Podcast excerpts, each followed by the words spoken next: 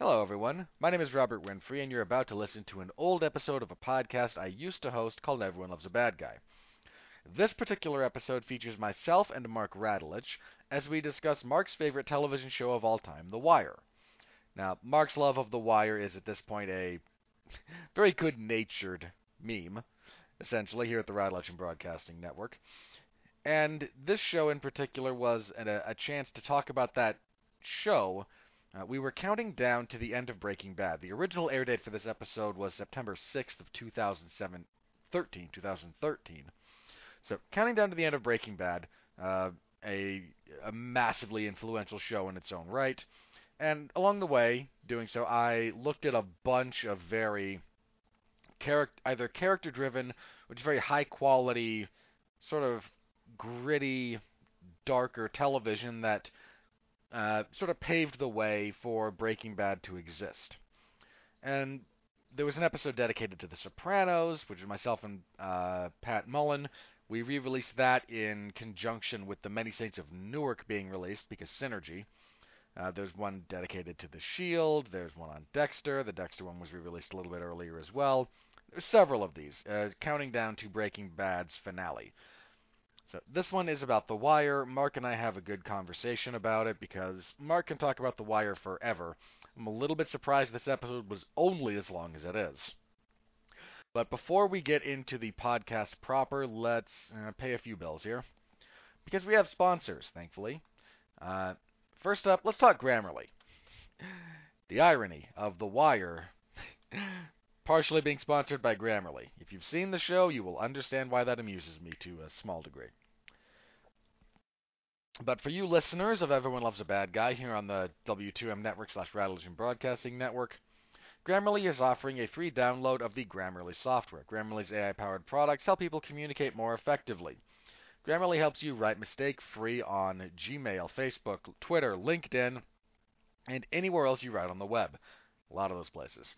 Grammarly corrects hundreds of grammar, punctuation, and spelling mistakes while also catching contextual errors, improving your vocabulary, and suggesting style improvements. Contextual errors, man, they get you every time. Uh, to download Grammarly today, go to getgrammarly.com slash W2M network. Again, that's getgrammarly.com slash W2M network to download Grammarly for free. There's a link in the description below if you would prefer to do that rather than type in uh, the address. Also sponsoring us, Amazon Music. Uh, the Wire is it wasn't heavy on music in the traditional way that music is used in television and film. Uh, in fact, it was one of the hallmarks of the show that it very that it didn't use a whole lot of it. But it would also be incorrect to say that there's no music in the show. If you would like to listen to some of the music that is featured in that particular show or any other, uh, Amazon Music. It's a library of over 70 million songs, and we're giving you a free. You can have a free 30 days of that particular service on us. If you go to getamazonmusic.com/w2mnetwork, uh, let them know that we're the ones that sent you. Amazon gets helped out, we get helped out. You get 30 days of the best music streaming service on the internet. After that, if you like it, you can keep it. If not, well, you lost nothing and you got 30 days of amazing streaming music. So both of those links, uh, once again, getamazonmusic.com slash W2M network. There is also a link in the description below if you would rather click on that. With that out of the way, let me throw this to past me and Mark as we talk about HBO's landmark, groundbreaking television series. Arguably the best series in the history of television, irrespective of genre, and I would not argue against you too hard if you made that argument. The Wire. Fellas, take it away.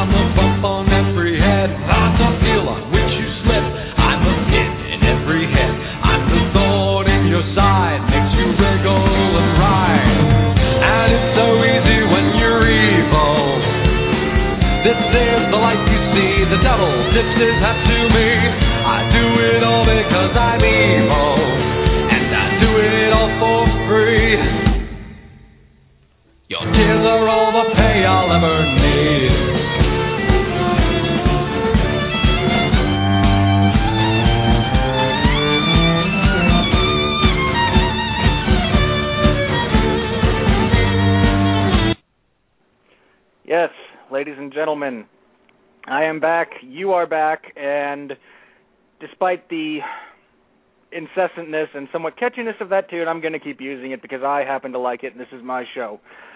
Hello, I am Robert Winfree. I am hosting Everyone Loves a Bad Guy so far on a weekly basis because we're counting down to the epic conclusion of Breaking Bad, which, if the last few episodes are any indication, is going to be all kinds of awesome. Uh, and hopefully Skylar gets killed during the process just because she annoys me. But we're not talking Breaking Bad tonight. That will come later. We're talking about one of HBO's groundbreaking, all-encompassing, epic looks at the city of Baltimore, which, if the show is any indication, needs to be nuked and then folded into New Jersey because they're about as valuable as each other. We're talking The Wire. And I have a guest, a man who loves The Wire more than he loves the Hulk, which, if you know him, is saying quite a lot. He's been here before. He'll be back here again. It's his blog talk radio account. We get to. We're a syndicated member of the and Broadcasting Network, is so we're not mooching. We're contributing, folks. But Mark Radulich is here, so let's welcome him back. Mark, how you doing? I'm the fly in your soup. I'm the devil in your poop. Ah, I love that song. I sing it while I I, while I try to get to work. I sing it while I try to get to work without falling asleep. Well, it's good for that. So, you threatened me with bodily harm if I did not include you in this particular episode talking about The Wire. So, why don't you give us a little background on your love of that show, how you came to be so enamored with it, and why if and why you would agree to leave your wife if they would bring it back on the air? Uh, the short answer is black people. Is that enough for you, or do you need me to uh, to to add to that? That would be enough for me, but we have time to fill, so I'll go a little deeper into that. What was that, Robert? That would work for me normally, but since we have a lot of time to fill, I say go a little deeper. Okay, you you need more than just black folks. Got it. So as we as we all know from the last time I was on this show, uh, I used to watch a, sh- a little ditty called Oz on HBO, and Oz had now I watched Oz because I had uh, this fetish for um, crime and prison shows, specifically prison type shows. So I was very fascinated by Oz, as we talked about. And I remember seeing people like Lance Reddick on that show, and it had a, a majority black cast to it. There weren't, you know, there was a fair amount of white folks on there, uh, but for the most part, it was a it was a all black cast, and there were black people in in high positions of power on that. Um, and you know, at the time I lived at home with my parents. I think I was in. Uh, this had to have been around what grad uh, grad school. So um, between 2000 and 2005. So yeah, it was grad school and right up until I moved to Florida. So I was living at home with my parents. We had HBO, and I'm flipping through channels one night, and I happened to see Lance Reddick and a few other black actors all on the screen. One of which was, and it tur- turns out this was the chief of police at the time, whose name I don't recall, his real name. Um, I'm sure as we get into it, well, uh, I'll remember what his name is. But uh, I remember um, I, I focused on that for a moment. I said, "Huh." there's a bunch of like you know halfway famous black actors all on screen here, and I looked and it was HBO. And I was like, I wonder what they're doing and why are they dressed like police? I'm gonna I'm gonna sit and watch this. This is about two or three episodes. cops? What's going on here? Um, and I was fascinated because anytime uh, you know I'm watching TV and I see a, a majority black cast, especially you know uh, in positions of power, I'm I'm intrigued. I want to know where they're going with this sort of thing. So I stopped and I watched, and you know, it turns out it was The Wire. and I got through the entire episode. I didn't understand a thing they were fucking talking about. Not a lick. Okay, was they might as well have been speaking Mandarin Chinese. I had no clue what was going on, but that spoke to the power of the show because despite that, I was intrigued by what I was watching. Um, and I re- and I learned what it was. And I was like, okay, I'm going to keep t- tuning into this. And then when the show finally ended, I was hooked. By the time they get to the end, where they where they bust Avon and his entire crew, save um, for Stringer Bell, I, I was sold on this series, and I actually and I made sure I, I this was one of the few times I went out and bought the box set when it came out, so I can go back and watch the earlier episode. And it, from then on, um, I've been a huge fan of The Wire. Yes, I am one of those obnoxious TV nerds, TV um, um, what you call them, snobs that That's one talk, word. talks. Yes, talks endlessly about The Wire and how great it is, and I and I make mention of that because there's a great Screen Junkies uh, honest trailer for Breaking Bad, which is the one of the reasons why I started watching Breaking Bad in the first place was I saw the honest trailer for it and I thought it was hilarious, and I wanted to know what it was talking about. But it was just like finally a series that made TV snobs shut up about The Wire. Yeah, I'm one of those people. So, well, aside from the fact that it's got black people in it, why do you like it so much, Mark? Well, here's why. After five seasons of The Wire, the reason why I first of all, the reason why I love it is it's got all the things in it that I enjoy uh, in my in my television viewing. Um, there was drama. There was it was a gritty, realistic street drama. It was about urban decay and the uh, the war on drugs. A little bit about me here. Um, a lot of my graduate work was done was on uh, substance abuse, substance abuse treatment, substance substance uh, legalization, treatment versus incarceration. I did a lot of uh, I did a lot of work about this, a lot of research. and It was lot, the majority of what my papers were. So this has always been um, a topic of interest for me. So when I saw a show that was really dedicated to what is the war on drugs, uh, what does it look like, and you kind of use the city of Baltimore as a microcosm for the war on drugs, and you got to look at what does a police investigation into a drug family look like from the, the cop side and from the drug uh, drug lord side. I was that's me. That's me in a nutshell. That's the kind of stuff I like to watch. It helped that the actors in the show are absolutely phenomenal. You know, there was a when when season Well, that's five what happens when out, you let character actors play characters, and you don't have to pay them too Yes. much because they're not there was a names. t- television critic who was uh, giving an interview about The Wire prior to season five starting, and he said that if that The Wire is as realistic a show as you're going to see on TV, and it still um, it, it still draws back a little bit from being too realistic. And he said, if The Wire ever showed what it, what, the kinds of things they want they talk about on that show, uh, as they truly are, it would be too much for any one viewer. It would be a well of infinite sadness. Um, and that's true. But that's what I Yeah. love about The Wire is that at least it even comes close to that. Now, last thing, and then I'll I'll relinquish the microphone. um, people have been asking me as of late because the subject had come up. Why do you think The Wire is better than Breaking Bad or The Shield or whatever? I can't compare it to The Sopranos because I've never watched it. Um, something about my grandmother not thinking there's really a mafia and me wanting to honor that. I just, just won't watch The Sopranos. But um, but I will watch Casino. Oddly enough, one of my favorite movies. Uh, one's a movie, one's a television show, one's a bunch of Joe Pesci. No, wait, that's Goodfellas. It's Joe Pesci in Casino too. Yes, he is. He gets hit in the head with a bat in the cornfield, but that's not what's important right now.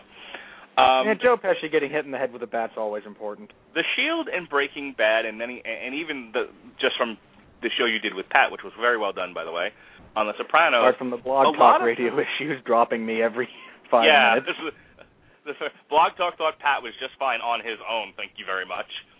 Um, yeah, well, he kind of is. Oh, since brief aside, in the near future, for everyone listening who has not heard this before, the Radulich and Broadcasting Network will be switching from being here on Blog Talk Radio to a Google Hangout format.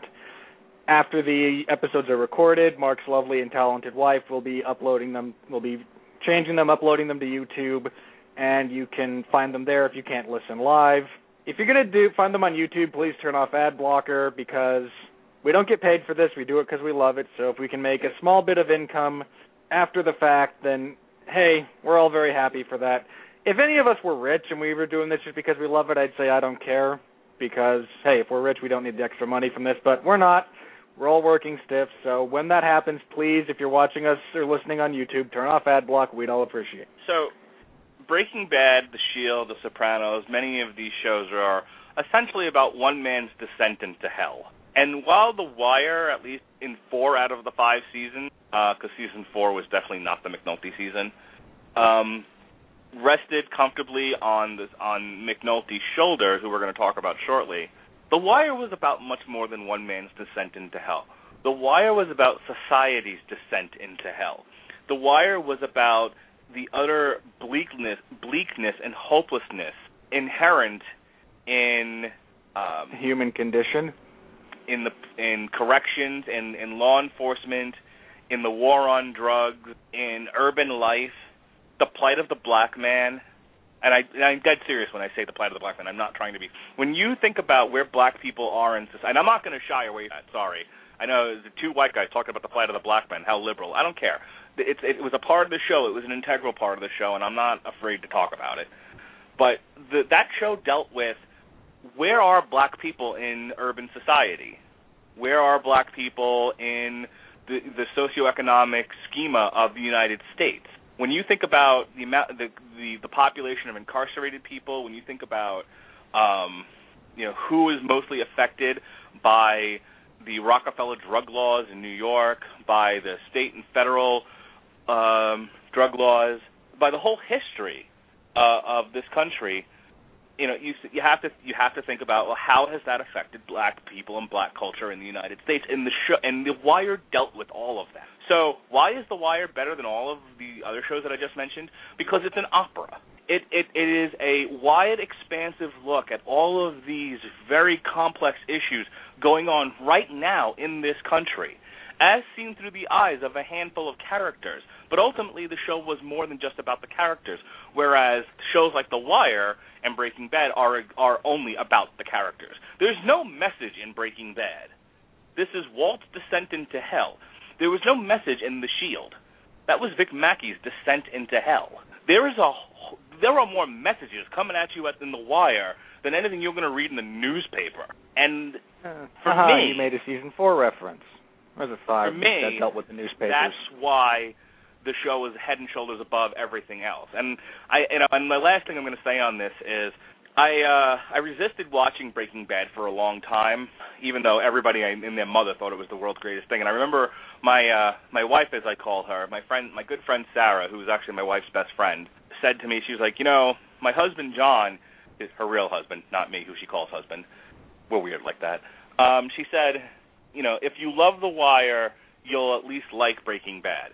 And Dustin James of 411 said the same thing to me. He's like, if you love The Wire, you'll love you'll love uh, Breaking Bad. And to them, I say either you never actually watch The Wire or you don't understand it. But either but either way, yes, they're both great shows, and ultimately it was a good recommendation. But you're comparing, you know, apples to lobster when you compare both of them and say, well, if you like this one, you'll like that one. Yeah, I don't generally approve of if-then statements when it comes to what things you'll like. So when I when someone comes to me for an opinion on shows or I'm giving one, I if I'm drawing comparisons, like if I were to say, you know, there's here are some correlations between The Wire and Breaking Bad, or between The Wire and The Shield, or Oz and you know, it, if at any point I'm trying to you know, draw connections, I tend to avoid well, if you liked this, then you'll like this because that's not always the case. And I mean, I know people who two shows like you know, I have a friend who's a big fan of Oz but can't stand The Wire. I don't necessarily agree with that, you know. Again, but again, this is personal opinion we're talking about. So I, but so you you have to be careful with recommendations like that that are predicated on if-then statements. But I'm very glad you got into the uh, you got into Breaking Bad though. For me, that show doesn't really hit you know fourth or fifth gear until you get Gus Fring in it. But we'll save that for a couple of weeks from now when we get to that one. So you mentioned that kind of the main character, if there is one, guy who we tend to see the most throughout the season of The Wire is Jimmy McNulty, and he's played by I have the list here Dominic West.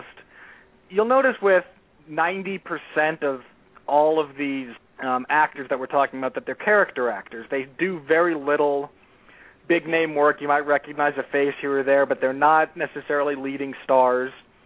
And that's one of the reasons this show works so well is you don't have a bunch of guys tr- competing for the spotlight in terms of you know who's you know just the acting and the writing.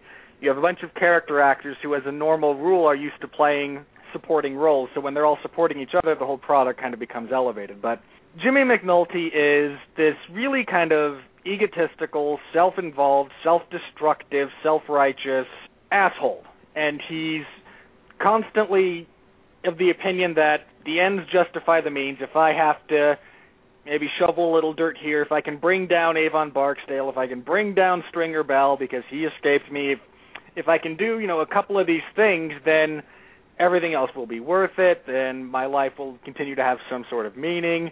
I mean, there's a sequence in the third se- second or third season where a couple of the detectives are talking with uh, the man McNulty pissed off probably more than anyone, his former major uh, Bill Rawls, and they're requesting that he be transferred off of the Marine detail. And he says, and they say, look, you know, he's a self-destructive, monumental pain in the ass screw up, unless he's working a case, in which case he's pretty much the same, unless he's working a case where he actually gets to think and do some police work, and then he's actually a half decent cop. But you know, as it stands, he's not doing anybody any good. So let him do some investigative work, and maybe everybody can benefit. And he gets to do some investigative work, but it just feeds his own downward spiral because he then becomes obsessed. He's kind of like a little bit in that sense, like um, McManus from Oz, in that he try when he's got something to do, he just tries so darn hard, and invests so much into it that when it inevitably falls short of his unrealistic expectations, he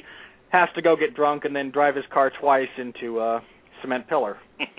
I actually want to draw your attention to an even more revealing scene about McNulty's character, and it's when he's um, having dinner with the political consultant, um, and he's talking about how he got his wife pregnant uh, early on, and he had to drop out of college. I think it's like Molloy College, um, so it was somewhere in Baltimore. But he was in college, and he had to drop out, and he became a cop to take care of his uh, newly pregnant wife. Um, so he never realized his full potential. And what becomes apparent in that scene is that the detective work and the need to bring down Avon and all of the things that have been covered in the previous, um, I think it's two seasons by that point, because I want to say this was season three, is that That's three or four because that's when you meet her. You meet uh, Yeah. Miss D'Agostino. She's the campaign manager for Tom Carcetti as he runs against the mayor of Baltimore. But yeah, three or four. Right. I can't remember which. Um, but you realize that it's all self-serving. It's all a need for him to, for him to be validated, and he says something to that effect in that scene. But that realis- that, that, that realistically, this is this while there, I'm sure there's some elements to it that does doing the greater good for the community and bringing down drug lords. It's really more about Jimmy McNulty. And isn't Jimmy McNulty the smartest stripper in the room? Yeah, he ha- he's. Uh, I think they. It's either him or one of or Lester Freamon who we want will kind of dovetail this into because they're similar in some ways, especially by the end of the series. That says, you know, he's he thinks he's the smartest guy in the room, and we've been perpetually putting him in the room with all of these dumb motherfuckers. So he's used to thinking he's the smartest man in the room, and we've done nothing to dissuade him of that illusion. But McNulty's a guy who just he obsesses over. The, I mean, at the end of the first season, when you when uh, Avon Barksdale, the target of their of the entire investigation in the first season, is finally brought in. It's not on any of the big charges that he wanted him to be brought in on. He can't arrest Stringer Bell, hit Avon's second in command, because he doesn't have the evidence on him. And he's just they're able to get all of these drug dealers and a cou- and you know Avon who runs this entire subsection of Baltimore as far as the drug trade goes. And he's sitting in the courtroom at the end of all this and he looks at it and he kind of goes, "Well, what good did that do?" Fuck, what have I done? Which is his constant refrain, you know, what the fuck have I done? well, in this case, it was it was that moment of realization that he uh, he sort of blew up blew up this case with very little to show for it. So it was fuck. What have I done? Later on, it'll become what have I done? As if he has amnesia and remembers How is this my that he's fault? Yeah. How? What- Why are y'all looking at me for? Why is everybody always picking on me? Yes, Jimmy McNulty evolves into Charlie Brown. He's a clown. That's Well, yeah, in the second season, when he gets off of the Marine detail and he walks in to the investigative unit, and they're previous prior to his ar- entering, they're discussing trying to get someone into this prostitution ring to, you know, get information on the madam and this smuggling ring that's being brought in through the ports, and every and all of the men naturally are volunteering because hey, guess what I get to go do? And for one reason or another, they're all shot down, legitimate reasons, and then McNulty walks in and everyone just kind of looks at him, and then I think it's Kima Greggs who says, "Well, you need a whore to catch a whore," and everyone starts laughing. And McNulty, having no idea what they were talking about, looks at them, "What the fuck did I do?" right. No, you're a man whore. Yeah, and you just happened to enter at the opportune time. But that that's that's the um the tragedy of Jimmy McNulty is that he um he seeks validation in a career field where you are often not rewarded for doing the best job possible. Um you know, and that that is made abundantly clear throughout the series. I mean, and this goes back to my initial statement that um David Simon wrote The Wire as much an editorial on uh the state of police work as in anything else. And one of the things that he was criticizing was that you know people doing good, honest detective work, people that are um, really trying hard to make things better for uh, the rest of society, are often not rewarded for what they do. You know, the people who play the game are. Pl- I, I have to tell this story really quick. The ahead. um, the sheriff's office that I work for, and I will not say which county it is. Um, there was a conversation about a particular deputy who is absolutely awful, just a despicable human being, and everyone, including you know the uh, some other deputies, just think she's as as a human being just the worst. But she happens to be an African American female, and if a, and if a position as sergeant ever opens up, and she's already passed the sergeant's exam, she'll. It was told she'll most likely get it because she's an African American female and there's a desire to promote from the minority ranks, especially given the population of the county we we all work in. Never mind the fact that she's uh, you know a detestable human being and she wasn't a particularly good deputy. And Well, hey, if she were a lesbian, she'd fit. If she were a lesbian, she'd fit three of the minority criteria, and then it'd be a sure thing. They'd fire Well, somebody to move her up. Again, given given the county, that might make her more of an outcast. But um, you know, if this is San Francisco, fine. That's that's fine. You know, no no no no qualms about it. Then you could be a lesbian transsexual, and nobody would care. But um, need to not to not here in here in in the sunshine state of Florida. What was what was that? Uh, you know, you need to be at least black, gay, transgender, or some other issue like that to even get into politics in San Francisco. If you're just a straight white guy and you're trying to run for office in San Francisco, it's never going to happen, folks. Unless your last name is Pelosi. But my, the point that I'm I'm trying to drive home with that with that story is that um you know McNulty sort of things the you know feels the the pangs and the uh, the slings and arrows of a profession that isn't rewarding him for his self-perceived genius. So when we meet McNulty, it's um he's on the downside of his career, you know, and, and he's sort of struggling with the um he he's str- how do I phrase this? He's he's struggling with uh the frustration of it all. You know, the hopelessness. He's struggling with the hopelessness of it all and he's decided that this Avon Barksdale case is the line in the sand. He must bring down Avon because he's got because what else is there to do? Continue to just figure out who, you know, which hump shot which hump on what street? This is getting us nowhere, and so he seeks to do the greater good and in doing so upsets a lot of apple carts, and in the end he's punished. And that is the tragedy of Jimmy. Mc- Uh, the other uh, side you know. No, go ahead. I was gonna say the other side of that is, and this is a and this is a line that Lester Freamon says later on, is that along the way he burns every relationship he has. You know, he is a is a terrible husband because you know in, in, all of this he's also self-destructive. You know, some people like to cut. He likes to go, you know, drink and sleep with loose women, and he destroys his marriage because of it. Um, the whole, you know, obsession with Avon Barksdale leads with him being demoted to, you know, from detective to the Marine unit, where he's basically just fishing bodies out of water. Um, over the, you know, over the course of five seasons, he'll he, you know, as Lester Freamon says, he'll burn everything he touches, and in the end, he won't have police work to fall back on anymore. He will he will be uh, booted from the force with nary even a pension. So, you know, Which that is that's exactly him. what happened. Yes, he is. He you know he is self-destructive um, and obsessive to a fault, and uh, that's that. That's why you know he fits in well with the theme of good men gone bad. Because I mean, he is a good person. He means well, but he can't get out of his own way. You know, he's one of those people who you think if he had just enough self-preservation instinct to play the political game even a little, he could have accomplished so much more good than he ever would just being, you know, an asshole. But at what cost, Robert Winfree? At what cost? How much is a man's soul worth? That is the question we must ask with when, when we come to uh, Jimmy McNulty. If he this could is a give man up who any part of- urinated in front of he he urinated in front of an oncoming train. We're really going to debate the worth of his soul here. well, he was drunk, and your worth of your soul is only uh, equated to how sober you really are at the time. and it's not very high for him then, because he spends a fair amount of the series drunk. It's Baltimore, yo. You know, I I, I just ain't imagine that whole yard. Sorry, I just- I love that line. with that I had my wife, my ground. wife who was whiter than white. She is whiter than Casper the Ghost. I had I have her. Occasionally, she'll just look over at me and say, "Can be more. We aim to hit a nigga. You heard?"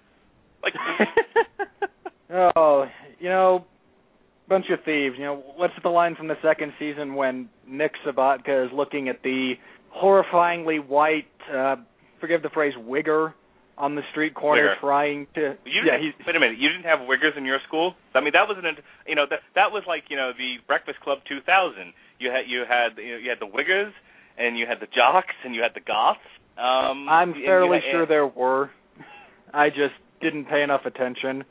Plus, again, you know, I went to school out here in Utah, so not only was it predominantly white, well, not, yeah, predominantly more than fifty percent, but the people of color that I knew, again, forgive the phrasing necessarily. I mean, it's one of those things where you know what's the politically correct term changes by the minute. But the ones, the black people that I knew were not.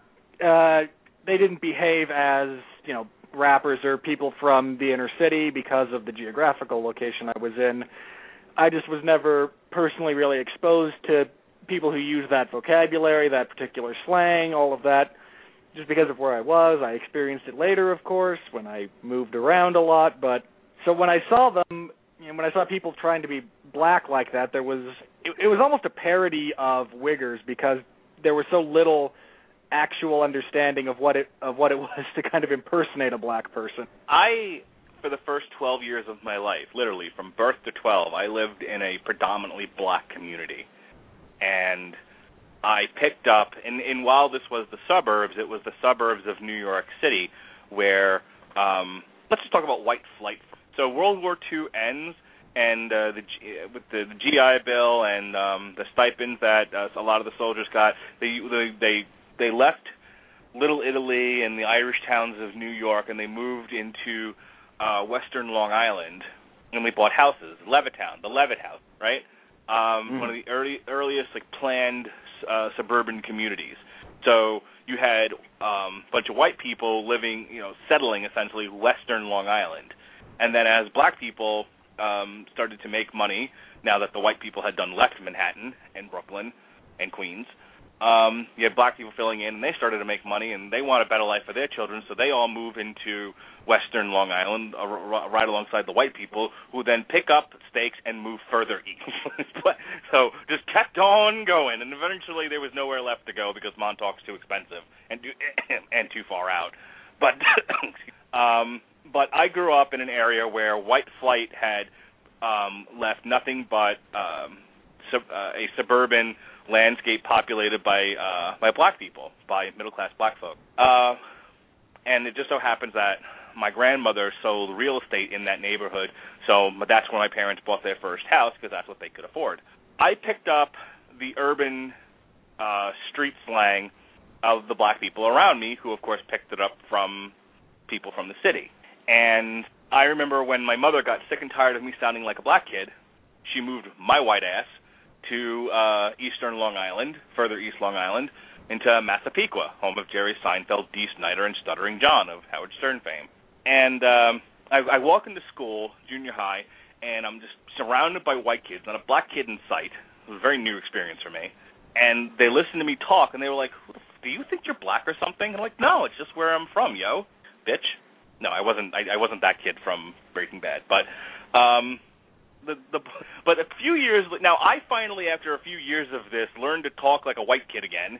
You know, I, I'm rehabil. My speech has been rehabilitated, and no sooner than I start talking like all the stupid white kids around me, now the white kids are talking like black kids, and I mean all of them. Okay, that's that's why the whole thing about wiggers that my whole school went white wigger at one point. They were wearing baggy pants and pot leaf shirts, and I'm just like, fuck, fuck every last one of you. I was like this before it was cool. And oh, you so you were the change. hipster. I really was. I brought the culture. now that I've hijacked your podcast to talk about my uh, my, my autobiography, please continue. Uh, well, hey, I'm sure it'll sell dozens of copies across the country when you finally publish it. But you know, as you mentioned, this series deals with every level of kind of the infrastructure of the city of Baltimore. It's not focused any very much on a whole lot of people, and you get so it, I mean, it covers so much ground and touches on so many issues. I mean, the first season you deal specifically with the police work and the drug trade. The second season branches out into dealing with oh, excuse Well, me. it's the uh, loss of the American dream. The second episode Yeah, is what happens to middle to what happens to middle class to working class America when working class is replaced by um foreign economies Machines. and robots. yeah. Yeah. And then in the third season, you start getting into uh, the school system, and then there's the politics. no, no, no, no, no. You, School is you four, one. politics is third. Season three is the war on drugs specifically, and Yeah. should we or should we not legalize? That's what season three tackles. It also starts to tackle the poli- the the uh, the political schema of um, stateside politics. It's season four that you get into the education. Yeah, and then five when you branch out a little further and you start including the joys of uh, consumer economy and specifically mass, you know, media media consumption and all of the fun stuff that goes along with that because there's a fair amount of it. But moving, up, but you know, again, we deal with a lot of people, and a lot of them tend to kind of like McNulty in that they're real. You know, there's very few black and white as far as this goes. You have good people and bad people, but they're all fully kind of fleshed out characters. None of them are strictly evil. There are a few, but not too many of them. And kind of a reverse side to McNulty, uh, probably the most famous character to come out of The Wire, uh, the Scarface bandit, uh, Omar Little. And he's My favorite character in all of television. Yes, you and President Obama. That he's gone on record in saying that Omar Little is his favorite character from The Wire, which is his favorite television so- show, et cetera, et cetera. So, go ahead and talk a little bit about uh, Omar Little, the first homosexual drug bandit in television history. Omar is a great, colorful character. Um, you're right in that he's sort of the polar opposite of McNulty. Um, what what can you say about Omar? Omar drips cool, first of all. you know. Um, I, I said this about O'Reilly on the Oz podcast, where you know he's such a he's such a low life, despicable sociopath, but he's just so dang cool. Well, that was Omar, but he brought it to a whole other level. Um, Omar's character is, as you said, a homosexual street urchin who robs drug dealers, and he would initially have nothing to do with the police except for the fact that because of his um, profession as a profession as a uh, as, a as a um, mugger of drug dealers, he gains the ire of the Avon Barksdale drug family, and they decide that they're going to make an example out of him. And to do that, they kidnap and torture and eventually murder uh, Omar's lover, who is beautiful as he's. And because of that, you know, Omar is a throwback. He's sort of the the last of the red hot, old school uh, street thugs, and he lives by a code. And it's funny because I've, I've often heard uh, it was said in Oz and it was said in other places where it was like, you know, so and so lived by a code that nobody pays attention to any, any, anymore. Uh, you hear a lot of guys who play mafia characters talk about stuff like that. You know, the code is dead. You know, if you live by the code, you'll you'll end up dying by it now. And he he's a throwback to that era and you know on that sort of code of uh, of thieves. And he looks at Avon as being somebody who has upended that code. and that he's you know, and what little culture, what little honor there was among thieves in the streets of Baltimore. Uh, he feels that Avon Barksdale is somewhat of a threat, and at the end of the day, it was just about revenge. You know, Avon got his lover, so he wants to help. So he wants to bring down Avon, and he sees McNulty and the Baltimore Police Department as an end as an end to that means. So you know, he becomes a witness in um, the Gantt One of the trial, greatest which is of essentially time one of. Avon's guys, who is I think Sticky Fingers, or uh, yeah, Sticky Uh, Fingers Bebe, from I um, think. Oh, Bird. Onyx uh, shoots shoots a witness, and he goes to trial for shooting that witness. And uh, Omar is going to testify that he was the one, in fact, who shot him. And he's doing this just to get back at Avon. You know, no other reason. But Oh yeah, he's lying through his throughout the series, um, we see him deal with we see him bec- becoming a continual continual thorn in the side of Avon, and uh, you see Avon and Stringer Bell try to get him, and it's just a it's kind of like Schillinger and Beecher. They just keep doing stuff to each other, and nobody is better off uh you know uh, for it in the end. And he also has one of the most anticlimactic deaths in television history. But it was so, it, in its anticlimacticness, cl- it was poignant. If The Wire is a, a picture into what it's like to live in these streets, you know, something that my wife and I were actually talking about tonight. Um, tonight uh, on the news here in Tampa, there was a series of home invasions near um, the University of South Florida, where this guy from the neighboring county came in and um, um, tied up and robbed and sexually assaulted a number of people living in a series of apartments around the school campus. And I, you know, we were talking about the, you know, the one thing I, I truly fear and have sort of um, willed myself to always be prepared for is in case there's ever a fucking home invasion, you know, and what I'm going to do to protect my family. Um, where's I going with that? I was connecting that to Omar, and I don't remember what Well, because you know, Omar's death is just some. He even sees the small kid that shoots him in the back of the head. Robert, bail me out here. cigarette. Uh, he even Omar sees Tommy, that. can you hear me? Uh, did I get cut off? You know what? I bet I did. Dang Okay, it. Hang Robert on, me. has gone into radio silence for some odd reason. I know Blog Talk Radio is still having um, issues tonight with uh, sound dropping out, which if you hear this on playback, you won't hear people dropping out, I think, but we can't hear each other at times. So I'm going to try to get myself back on track here with Omar. Oh, I was talking about the, the okay, so anything can happen, right? And that's where I was drawing the, the comparisons with my, you know, living in fear of a home invasion. Um, you know, whereas you, you know these people living on campus at USF, you know, never thought that for a minute somebody would kick open their door, tie them up, and assault their women. Um, hey, can you hear me? Mark, am I back? Now I can. Now, good. Okay. Yeah. Uh, my audio got dropped courtesy of Blog Talk. Yeah, that's gonna. Ha- that's been happening all night. Um, Yeah, what I I was was- about well- to say is, I Hang on, tried to bail you out by to- saying that you know Omar even sees this little like eight nine year old kid in the grocery in the you know convenience store with right, him. right. Looks over and sees him, and then just ignores him, and that little kid pulls out a gun and shoots him in the back of the head. Yes, that's where I was going with. Thank you. you know, Twenty minutes later, we finally get there. Um, but like, as an audience member, you don't see that coming.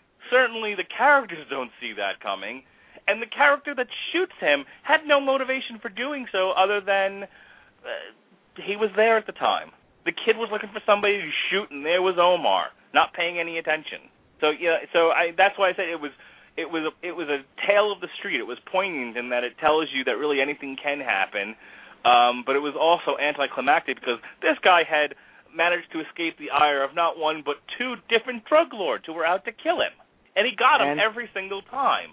Yeah, he. It seemed like you could never actually get to Omar. I mean, you'd send people after him. He killed Stringer Bell. He hijacked an entire enormous container full of heroin from Stanfield. It's just like now, there's no way anybody's ever actually going to get this guy, and if they do, it's going to be a hail of gunfire and a lot of people dead on both sides. And instead, it's this little kid who was just who, earlier. I can't remember if it was that season or a couple of seasons beforehand, but who earlier was debating with a bunch of his friends about who got to play Omar in their little and you know their game that they were playing, and he just shot Omar in the head. Like, yeah, wait, that's a little kid. And to kind of compensate for the incongruity of it, all of the drug dealers on the street and everything, begin concocting these elaborate stories about how many people and what it took to take down Omar and how he went down firing an AK-47 in a blaze of glory. But no, he was My- just shot in the head by a nine-year-old kid. My favorite Omar bit, and there's a bunch. Actually, I have two favorite Omar scenes in all of The Wire, and they are um, very different from each other. And the first one is he's with his new boyfriend, and he goes to get Honey Nut Cheerios, and, He he's, and he walks them. out of his huh? It, th- that's an on-running gag there. He loves Honey Nut Cheerios, but it seems like he can never find them. He has a hard time finding them. Yeah, they, they never get the Honey Nut Cheerios when he goes to buy them. In any case, he walks out of his home, such as it is, and he's got on his silk pajamas, and he walks down the street. And as he's walking down the street, people yell, "It's Omar, yo!" And they just they just throw drugs at him and run. And so he He's- comes back to the house. He's got a bag full of drugs that he just throws on the table with utter disdain. And he looks over, and, and, uh, and the, the kid looks at him, and he goes, "They were out of Cheerios." he, looks, he goes, "I don't even want this." It was the ult- it was one of those ultimate like I had you know I have conquered the world and yet I am unhappy. It was an Alexander the Great moment. He just laid on his rock and sobbed that there was no more world left to conquer. And I think that's when he gets the idea for one last big score. Because what has happened is he's now become so infamous, he's become so legendary in the streets of Baltimore that there's no challenge in it anymore. There's no, you know, it was funny. I just got finished watching the first half of season four of Oz, and Adebisi says much the same thing to Saeed. He says, "I've gotten everything I've wanted, and it's not enough. It, uh, you know, I'm still trapped here in Oz." And here you have Omar, very similar. I've done all of these terrible things, and now people are so afraid of me. There's no challenge in this for me. There's nothing to it. I, I, I need more. There has to be, you know, as Jack Nicholson once said, is is this as good as it gets? And that's where he gets the idea to do one big score and then retire, and that's how he ends up hijacking, you know, a ti- Titanic shipment of heroin that he sells back Which to he then Joe sells for, back uh, to Proposition. yeah, for like billions of dollars. and he does retire after that. He is out of the game for a while until, uh, they drag him back in. until Marlo, Stanfield's crew, torture and kill his mentor Butchie, and at that point he's like, okay, uh, now I'm going to come after you guys. And even after he falls out of a window and breaks his leg, he's still hobbling around with a made-up crutch from a broom, and people still are terrified. Anytime he goes up to somebody, he's like, oh crap, it's Omar, and they will throw the drugs at him and run away because that's what he's after. Yeah, his legend became bigger than the man. Although I, I got to say, anybody who would show up to court wearing what he was wearing and then proceed to own the scumbag lawyer with, well, I've got the shotgun and you've got the briefcase. That's a lot of people's favorite scene with.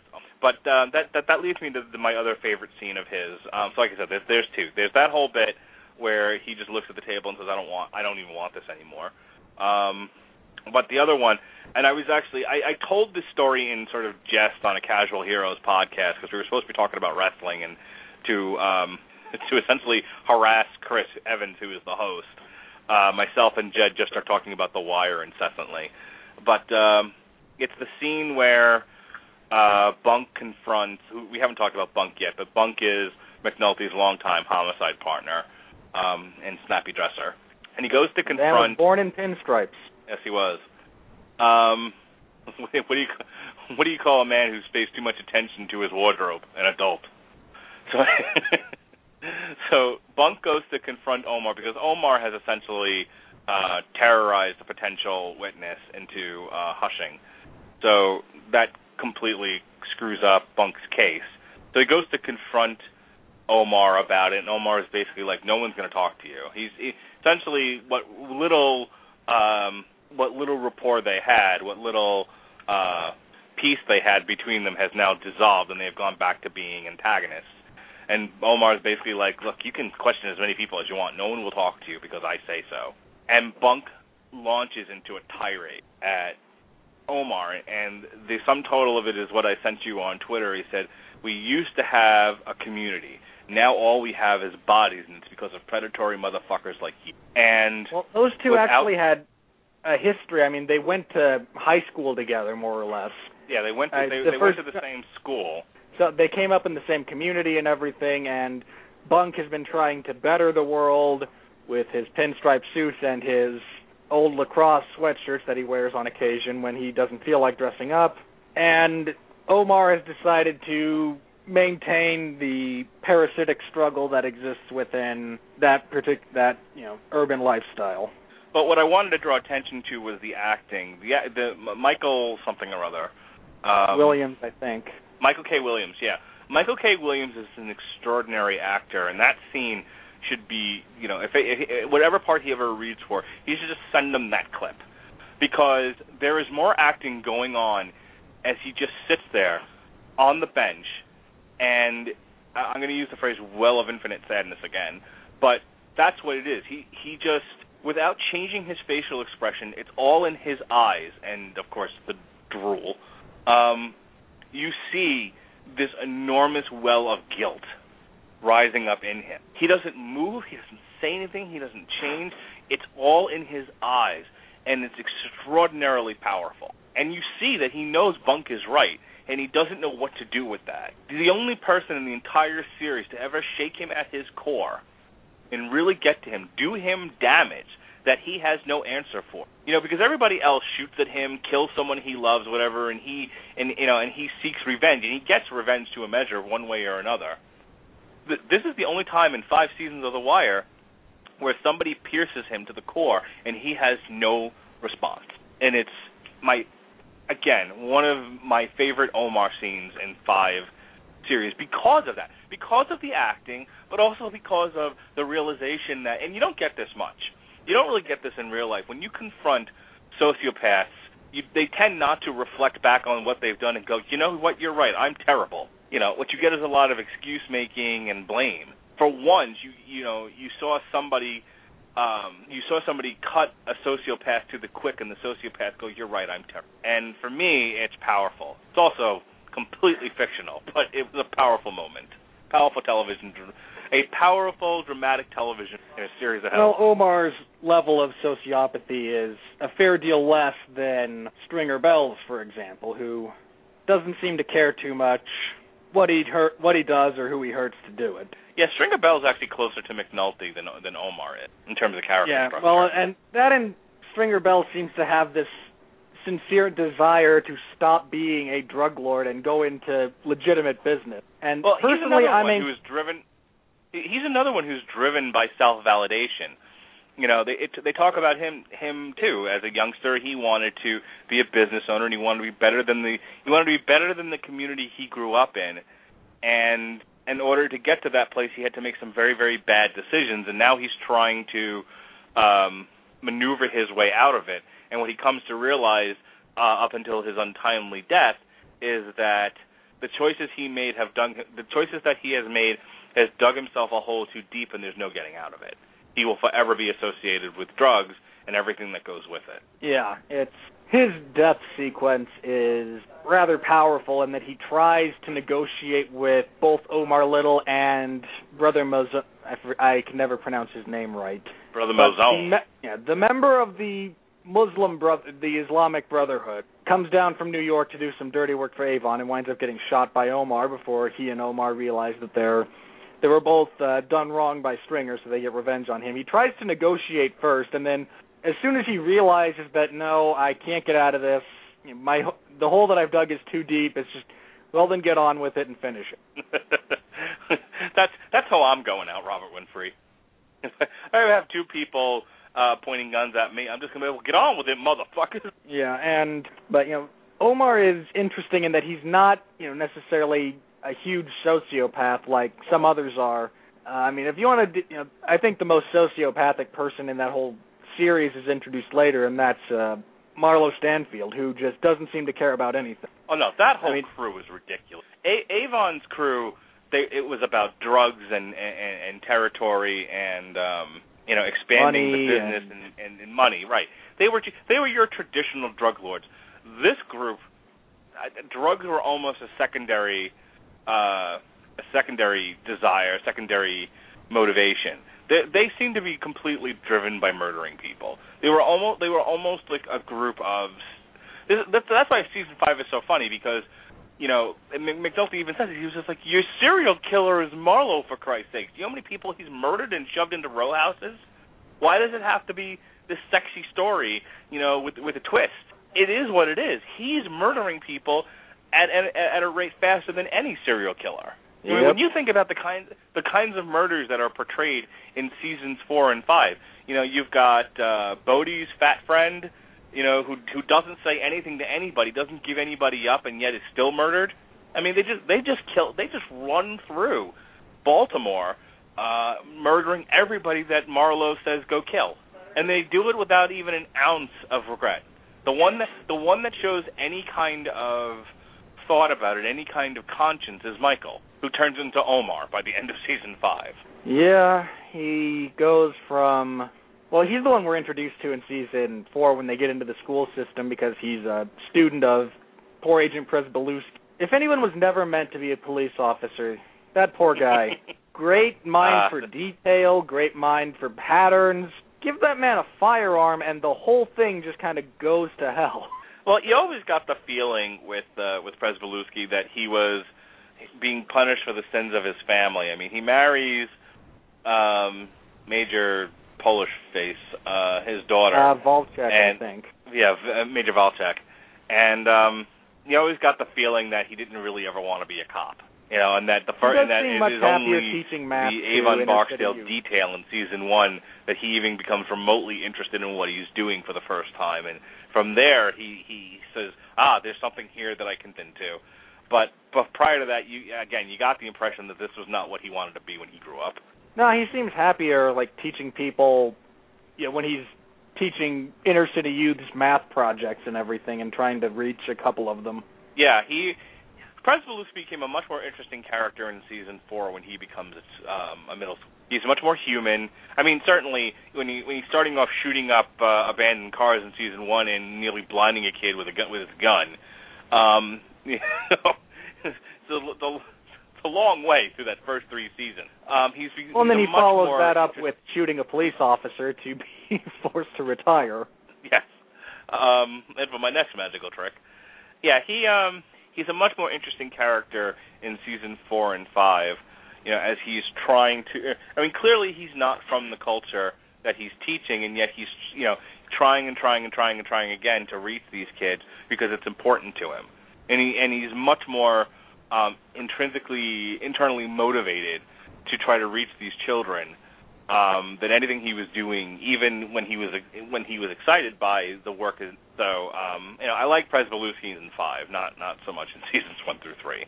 So, so the the sequence where he's putting together the bulletin board to Johnny Cash's "Walk the Line" is uh, is one of my favorites of the entire series. Yeah, he uh and he's so sad when he has to take down the board at the end of the first season. He's like, "Wait, I was actually doing something useful and now I get to go back to being a nobody." Like, I worked so hard on this. And you know, speaking of people who are perpetually the butt of everyone's joke, you know, we should probably talk a little bit about poor Ziggy and his duck that Oh, he kills with alcohol.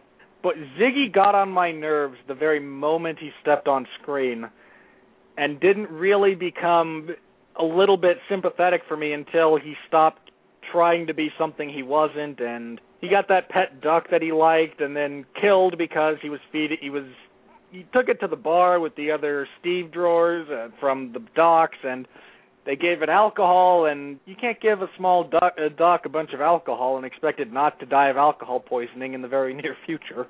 Well, Ziggy's character was he lived in he lived in the great big shadow of his father, who was a god among men on the docks, and he never could quite escape that. And he's um he's another self-destructive character where he's given uh, he's given opportunities to better himself and he just chooses not to. It's like he's come to the conclusion somewhere along the line that he isn't worth anything. He'll never be as good as his father, so he doesn't even try. Um and he seeks validation through being, you know, sort of a clown among the other guys and as long as he can make them laugh, you know, at least he's found his usefulness. But um I'm always fascinated when I when I rewatch season 2 of the conversation he has with his dad when he's talking about what he remembers, you know, and he remembers um something falling on a longshoreman and he remembers um he remembers uh protests, you know, and just these different stories that he's rattling off. You know, sort of an admission that this is his life. It's not the life he would have chosen for himself, but it's the life that he got and he accepts the consequences of that life. being you know being in the shadow of his father and all. And I don't think uh, his father really knew what to make of that scene or what to make of him. I think he he had so much going on with him in season two that I don't think he ever quite understood Ziggy. You know, just he he it it was a typical father son relationship. Why you know I've given you every opportunity to be, to be better than me, and the son just throwing it back at him and said, "Who asked you for anything, Dad?" You know, it's, Yeah. um, it's the it's the kind of antagonism that only a father can, and son can know.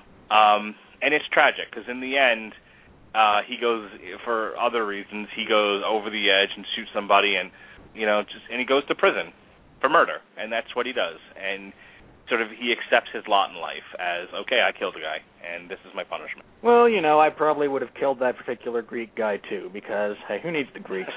Especially in modern times. I mean, come on. You know, all, everything they gave to us early on, Greek history, art, architecture, great, wonderful contributions to human history. Nowadays, not so much. Um, I will tell you this: he almost reaches Aaron Paul level of annoying in, in season two. Almost. He does. He's he really redeemed- does. He is redeemed in the last couple of episodes as the gravity of all that's happened to him um, makes him a much more serious person. But it's kind of like you know where I'm watching this this this last half of you know this 5.2 season of Breaking Bad, and they're trying to make Aaron Paul a much more serious character and everything, and they're like, it just doesn't work for me. Sorry, doing the Christian Bale Batman voice, talking about uh, uh, Walter White being the devil and everything, isn't really doing it for me. like, I, I still don't take you seriously. Whereas Ziggy just looks at his dad and says, yeah, I've I've done what I've done. Whatever, whatever happens, happens. You know, he's got a black eye. He looks like shit, and he looks at his father and goes, "It's what I deserve." Well, I mean, a Much guy like powerful, him in prison is just not than- going to work. Huh?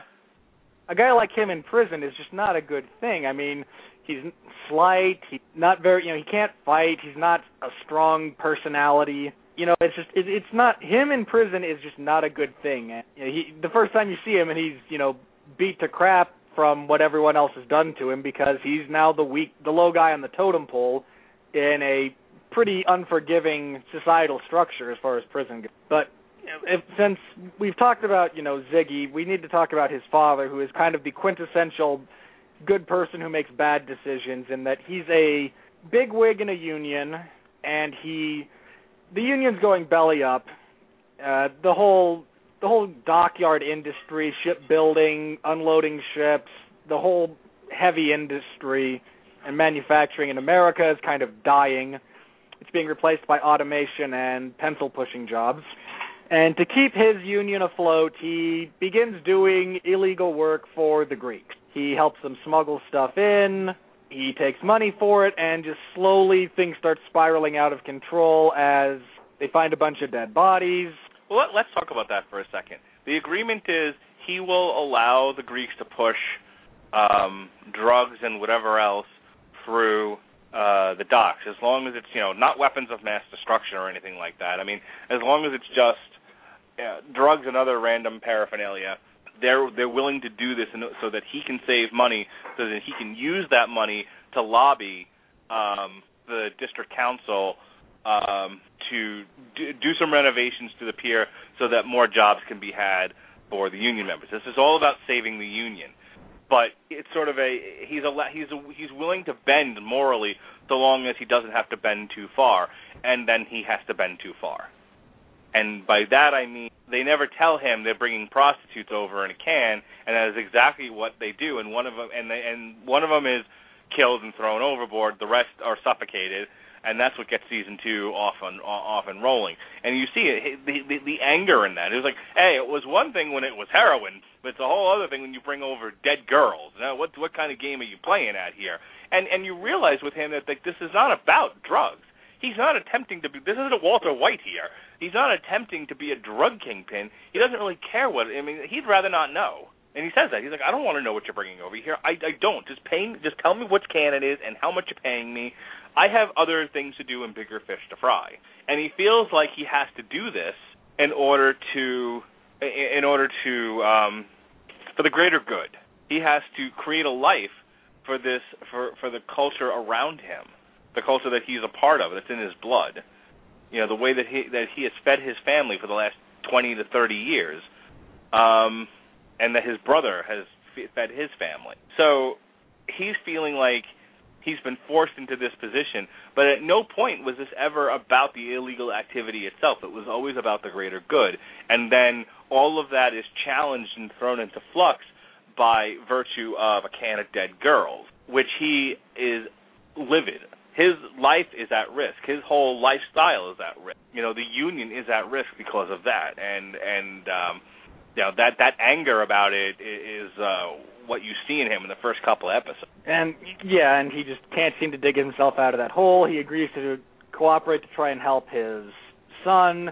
And at the end of that, the Greeks find out that he might be snitching, so they kill him. And, yes, had he not listened, had he not listened to Nick, and had he just had a lawyer show up, this would have been a completely different ending to season two.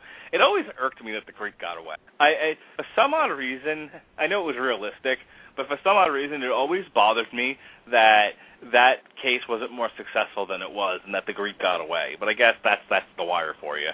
That As whole, friend almost Chuck all of that said. Greek crew got away. Yeah, and as you had the Greek Chuck with his said, hat and his mustache, and you had uh, Vondas, and he, like almost all of them got away. There was uh, Glekas that was killed by Ziggy, but pretty much everyone else, well, Aton and the other guy went to jail, but almost all of them just were able to get out of the country before the investigation came down. Yep.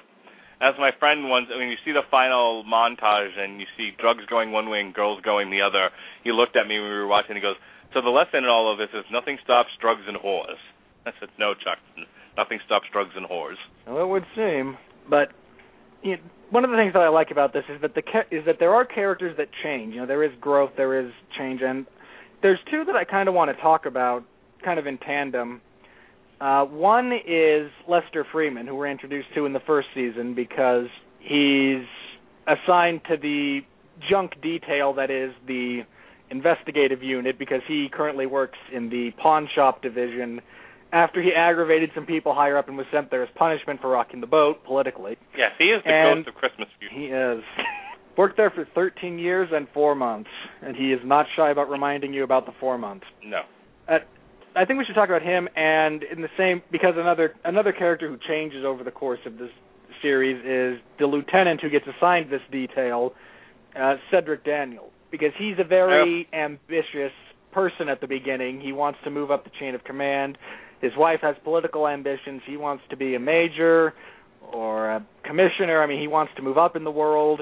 And by the end of the series, he has changed a fair amount in that he gives up his ambition because he is so sick of all of the Corruption. bull- of all the stuff that goes on with it, and he becomes Yeah. a criminal defense attorney by the very end. Um, So so I guess we'll we'll start with Lester.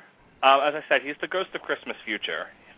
He is what McNulty will become if he does not, and, and what ultimately what McNulty does become if McNulty does not change his ways.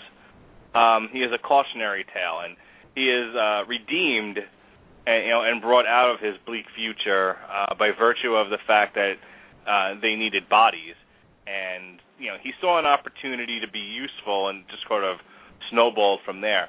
But Lester Freamon is your guide through the minutia of detective. The Wire, as, I- as I said at the onset of this podcast, was you know a um, a detailed look at what it is to work a complex ca- uh, a complex case. You know, there's lines in there like you follow the money and things like that. And so what Lester what Lester is um, is sort of your guide for the audience to see what is it like to really work a case where you have to sit on houses and sit on people and do paperwork and follow uh, money trails and where it's going to lead you. And you know, it is the antithesis of what you see in any movie starring The Rock. You know, it, it, you know where everyone's running around pulling guns and things are blowing up, and it looks. My God, who wouldn't want to be a cop if that's what it was like? Of course, if you ever talk to real police officers, they will tell you that it's much like The Wire. You know, and and it and I love characters like um fuck, what are their uh, Carver and um Dominic Lum, Lombard's character. Herc. Herc, yes. Herc and Carver, who are your examples of police, you know, who, you know, want it to be all about, you know, thugging and bugging. You know, they want they want to run out there in the streets and bust heads, and it's all about bullying people and making small, meaningless busts of small, meaningless drug dealers. Um, well, Le- Lester Freamon is, is the antithesis of that, and it's you know he's there to show you that their way is wrong.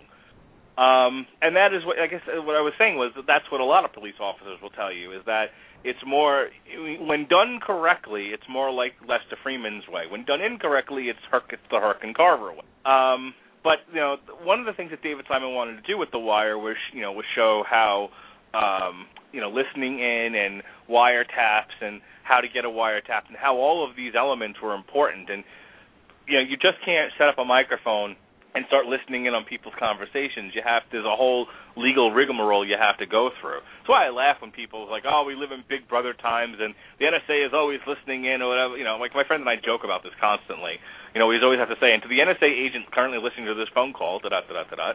Um, it it really isn't like that. You know, it's you you you have well, not to at go the state and show level. I probable mean, cause for why this is useful, and it has to be well, yeah, limited. at the state level, you're right. When you get into the Patriot Act and what you can do on a federal level, it might be different. But by and large, yeah, I mean, you can't just stick a microphone in some, you know, uh, the character of uh, Beadie in the second season, when observing just how much paperwork and whatnot they have to go through in order to get a wiretap, she looks at all of it because you have the uh, you have the U.S. attorney, you have the attorney there, and you have all of them filling out their paperwork and they have to go through the judge who insists that they install a air conditioner on the third floor of his house before he'll sign and just the amount of work that goes into getting that is just But insane. it's there for your own good, Robert Winfrey. It's there so that a police officer can't say, "I don't like Robert Winfrey's face," so I'm gonna start listening to his podcast and see if he says anything I can arrest him for. You know, it's it's there for your own protection. Um, and yes, on the one side, it may cost you in terms of time. You know, if if you can't if you can't get it in you know a sufficient amount of time, you might lose the lead that you're trying to listen in on. You know, things like that. But that's but you know you always want to err on the side of caution and freedom, and not you know get to the point where it's too easy to get a wiretap, and now nobody has any freedom anywhere. Oh yeah, I agree. It's just it was funny for you know Amy Ryan to sit there and go, man, I thought I knew about paperwork because she's just a dock patrol. All she does is work on the docks. She's a she drives around in a car and polices the docks for, and she only got into that because it was a pay bump and she got benefits from her old job. She's not Yeah, she's a, big she's into a police work or anything. Yeah, she's Yeah, she's not a- really a a- cop. Right. Um, you know, Port Authority people they walk around the subways and the trains and the uh and the docks and they make sure that Al Qaeda isn't uh planting bombs or anything or uh, drugs are coming over. that's that's all she does. So she's asked to sort of make this monumental leap into being a into into a detective because of the um this particular case sort of sprawls across multiple agents, which is a which is a funny scene in and of itself as the agency sort of kick it around and say, "Well, it's your responsibility." Oh, it's yours, you know. Um, Nobody wants the responsibility of 14 homicides that they're unlikely to close. right. Um, but back to back to Lester. So through Lester, like I said, you're given a tour of what it's like to get a wiretap, what the importance of the wiretap is, and how it plays into the larger scheme of things. Um, and he's and and while he's also a cautionary tale, and you don't want to upset the apple cart, or you will be thrown in a basement behind a door that says "Beware of the leopard." Um, it's all, he's also um, in Lester. You see the story of what it's like to be a true detective and, and what all the and what all the you have to do to close a case uh, the correct way. And so he's he's a fun character. He's the um, he's the conscience, I think, of the group for the most part. Um, I think he's the you know I, I called him the ghost of Christmas future. You know he's he's he's a lot of things. He's Jiminy Cricket. He's you know he's there to tell Herc and Carver um, you have to grow up and be real police at some point. He's there to tell Kima, look, you don't want to become uh, McNulty with a vagina. That's that's bad all around. He's there to tell McNulty you are a terrible human being, and if you continue down the path you're going, you're going to lose everything.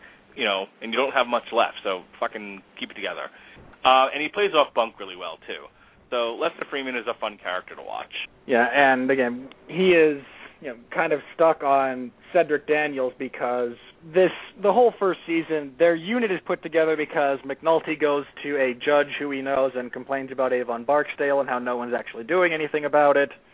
The judge then ups then being a judge since judges can do pretty much whatever they want goes to the police commissioner and says what the heck what's going on here and I want something done about this. I want it done yesterday. And they go, okay, we'll put together a detail. We'll do something about it. They give Cedric Daniels this detail, and they assign him a bunch of humps. You have the drunk guy. You have the two drunks, including the one who gets punched out by a teenager and then claims retirement. You have the other one who goes into alcohol training. You have Pryzbylewski, who shot up his own police car and you have Lester Freamon, who's been in the pawn shop unit, writing index cards and filing them for 13 years and four months. And this is all very unhappy for Lieutenant Daniels at the time he's a lieutenant because his goal is to move up the chain of command. He's on the short list for the next major, for the major spot that it, that's about to come up, and his hope is I can do this fast. I'll get a couple of drug busts, and the judge will go away Irvin Burrell, who's the deputy commissioner at the time, will be happy with me, and I'll move up the ladder. Real and quick, I want to talk of, a little bit about. Yeah, go ahead. I was going to say just real quick because you had mentioned um, Police Commissioner Burrell. You know, Burrell throughout uh, almost every season of The Wire is sort of seen as this dope. You know, he's he's seen as you know crooked, and you know he's at the uh, he's at the feet of the mayor, and you know he it's people like him making the big decisions that's the reason why the police department's so fucked up and he makes a lot of terrible decisions in the first season it's like ah we want to cut this investigation uh short and we don't want to you know we don't want to put too much into it and you know he's sort of made he's made the scapegoat for everything that's wrong with the police department and then it's not until i think the fourth or fifth season where um he's being uh uh forced out of his position for one reason or another so that they can um promote Rawls and and and, event, and groom um, Cedric um, Daniels for that position, so that there can be some real change in the police force as as promised by uh, newly new mayor. Mayor Carcetti. But he says something that sort of turns everything you've ever learned about this character on its head. By the way, he was one of the people I was referring to when I said I saw a bunch of black guys on screen. It was Frankie. It was um, Commissioner Burrell. It was Daniels, and um, it might have been Freamon at the time. In any case, and he uh, for, oh, for the record, he's played by Faison. Frankie Faison. Frankie Faison, yes. yes. Um, I believe he's related to Donald Faison of fame of Scrubs because he plays Turk okay. on the television show. I think so. I mean, can't be a very common last name. I don't know. You talk, um, I'll look it up. So he's uh, he's talking to Daniels and, or Rawls. No, he's talking to Rawls, and he says, you know, everyone thinks that I was so bad at this, and you know, whatever. He's just like, keep in mind something. Every day you're going to get a new directive. Today it's, you know, one day it's um, stop the drug deals. The next day it's clean up the streets. The day after that is run the whores out out of the city. He's like, keep that in mind. Every day you're serving a new master with a new dictate. Makes it kind of hard to keep any long-term decisions going, long-term plan. I know, I'm like wrecking that that bit of dialogue there. But the point that he's trying to make, and I think it's very poignant, is he was a victim of the culture in which he was working. And yes, he served you know, he served the mayor and he you know, and he had uh various functions that that unfortunately made it very very hard for him to be an effective commissioner. You know, in the sense that you know people like McNulty. It was very easy for guys like McNulty and Lester Freamon to complain about the police department.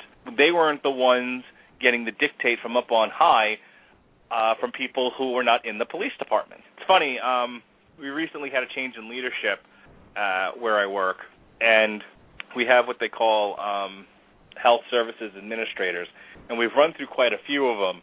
And without getting into a lot of details, let me let me just say this: the HSAs um, commonly walk off the job when they realize that they have no real power. That you know they are basically told to carry out the will of the managers from corporate above them, and they cannot affect meaningful change in the sites that they work in. And then they realize, well, then why am I bothering to do this at all? If I if I can't run my site the way I feel like it needs to be run, then they can find any old monkey to do this, and I don't need to be here any longer. And that's that's sort of what he's saying. You know, he it was it's it's entirely difficult to run an agency as sprawling as the Baltimore Police Department when you have people above you telling you how to do your job that don't really understand how the police department works. So he's a very tragic character. Uh, he's made he's made to be the fool for uh, for much of The Wire, and it turns out that he's better than he's been portrayed up to the, and you don't know that until he's done with it to begin with. Yeah, it, it almost makes you wish you'd known, you'd seen more of the political pressures that had been put on him earlier on. Yeah, I mean, you get you get slivers of it here and there, but and I, I wanted to say this before. I think because the wire moves kind of slow, and there is so much focus on the minutia of things, the minutia of um, political uh, wrangling, the minutia of police work, the minutia of drug dealing, and people don't necessarily necessarily want to watch uh, television dramas for the minutia of real life. They want drama, they want high drama, they want action. Um, and The Wire sort of plays like a book, where books can t- tend to get into a lot of detail. You know, it's like my wife was telling me that the Twilight books, you know, the the author just goes on forever at points about a lot of minute details that you don't see in the movies because movies are not books. Yeah. Um, so you get a little bit, a little of that here and there with Burrell's character, but it isn't until that last speech he gives that you really see, oh, that's the story they were trying to tell with him. Um, that and that's sort of the uh, the cautionary tale he's trying to tell Rawls. But um, that's ultimately what Cedric finds out. Cedric Daniels finds out very quickly. You know, yeah, he's very politically motivated. Um, he's uh, you know somebody who's who plays loyal, but also is trying to find an angle to get himself uh, promoted up. And he teams up with Carcetti because together they're going to they're going to change Baltimore. They're going to change the police department and ultimately the world. And Carcetti uh, is unable to fulfill his promises, and ultimately, because of the way things end in season five, where they have to cover up a huge scandal, and he is forced to play along. He says, "That's it. I've all, I've had all I can stand, and I can't stand no more. There is no fixing that." You know, what what that's that's the tragedy of his character is here was a guy who really just wanted to be a good cop and fix things and be in a position to do that. And what he and when he comes to find out is no matter how much he might want it, no matter how uh, he might try, there is no fixing this department. That's just not the way the world works. And he says, "That's it. I'd rather do something else," which is what And his wife even- told him to do in season two. Hey, look, if we all did what our wives told us to do, we'd all be better off. Is just kind of what that's supposed to be, I think. Certainly, my wife would agree with you. But yeah, he tries so hard for. I mean, when you first meet him, he's trying to climb the political ladder. Then he decides he just wants to be a good cop and make a difference. And he realizes he can't, and at that point, screw it, I'll go become a criminal defense attorney, which Yep. is what he does at the end of the show. You know, it worked well for uh, the Jew lawyer, as they say. Yeah, the man with the briefcase to Omar's shotgun. Hey, look, all this is going on. I'll make money off of the I'll make money off of the drug culture in America. Why not? But Every we've talked a gotta a lot about you know the good guys, for want of a better phrase. Yeah, I think we need to talk. And we've touched on Stringer Bell, but I I've mentioned this before. Part of my problem with The Wire, and uh, you know, I don't fall into the it's the greatest show ever on television. It's very very good. I don't feel like debating the merits of one show over the other at the moment. That's a debate that never ends. But Communist. the first the first sequence where you see Idris Elba as Stringer Bell, he's sitting in a courtroom with a legal pad wearing a suit. And you look at the and you know Idris Elba knows how to wear a suit. You put everyone else from that show in a suit and they look like get me out of this. By contrast, Idris Elba's Stringer Bell looks more un he, you never see him wearing uh, for want of a better phrase hood clothing. He looks you know, the man knows how to rock a suit. I just I have a hard time believing that he comes from the projects of West Baltimore. But that's Eh, that's my know, only kind but, of gripe but there. it's a- it's a great Gatsby moment, and they actually talk about that. Um, that's why I know it's a Gatsby moment, um, where they have uh, what's his face? Um, Well, D'Angelo's in Avon- the prison, and they're discussing The Great Gatsby as a novel for the book group that he's a part of.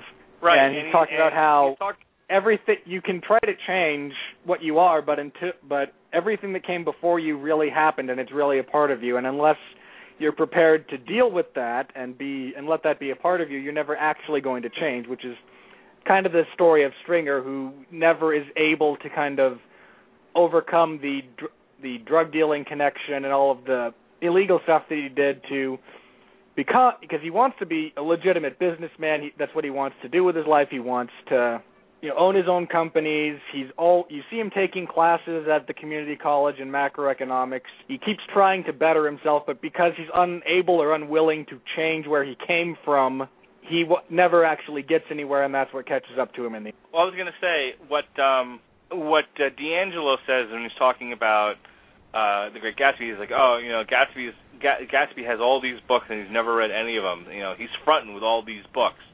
That's kind of Stringer Bell. Stringer Bell is desperately trying to layer himself up with uh, you know, with with all these illusions so that he doesn't look like the hood that he really is. And it's actually a point of contention between him and Avon, you know, because he's not an because he you know Avon says maybe you would never you were never thug enough for this life, and then he says oh thug enough to kill your nephew. Um, which is Yeah. to that. But um, you know that's the thing is he spends the majority of his time in the wire trying to distance himself for where he, from where he's come from and who he is. You know, and he'll tell you that, that that's not who he is. He's better than all of us. He's just he had to make terrible choices with the resources that he had available. And Avon has to keep reminding him, "No, you asshole, that's really who you are." You know, that whole sequence with him after um the state senator uh Senator Sheed um You know, on a brief note, I could not take that man seriously as a senator, just because I had seen the actor before once, and that was in uh, the Spike Lee movie, The 25th Hour, starring Edward Norton, where he plays the detective who arrests him, and his entire dialogue is that really slow, kind of low, yeah, shit. and it's just like, wait a minute, how did that guy get elected to anything when all he does is talk like that? I have two words for you. Uh, Dennis go for it. Kucinich. Dennis Kucinich.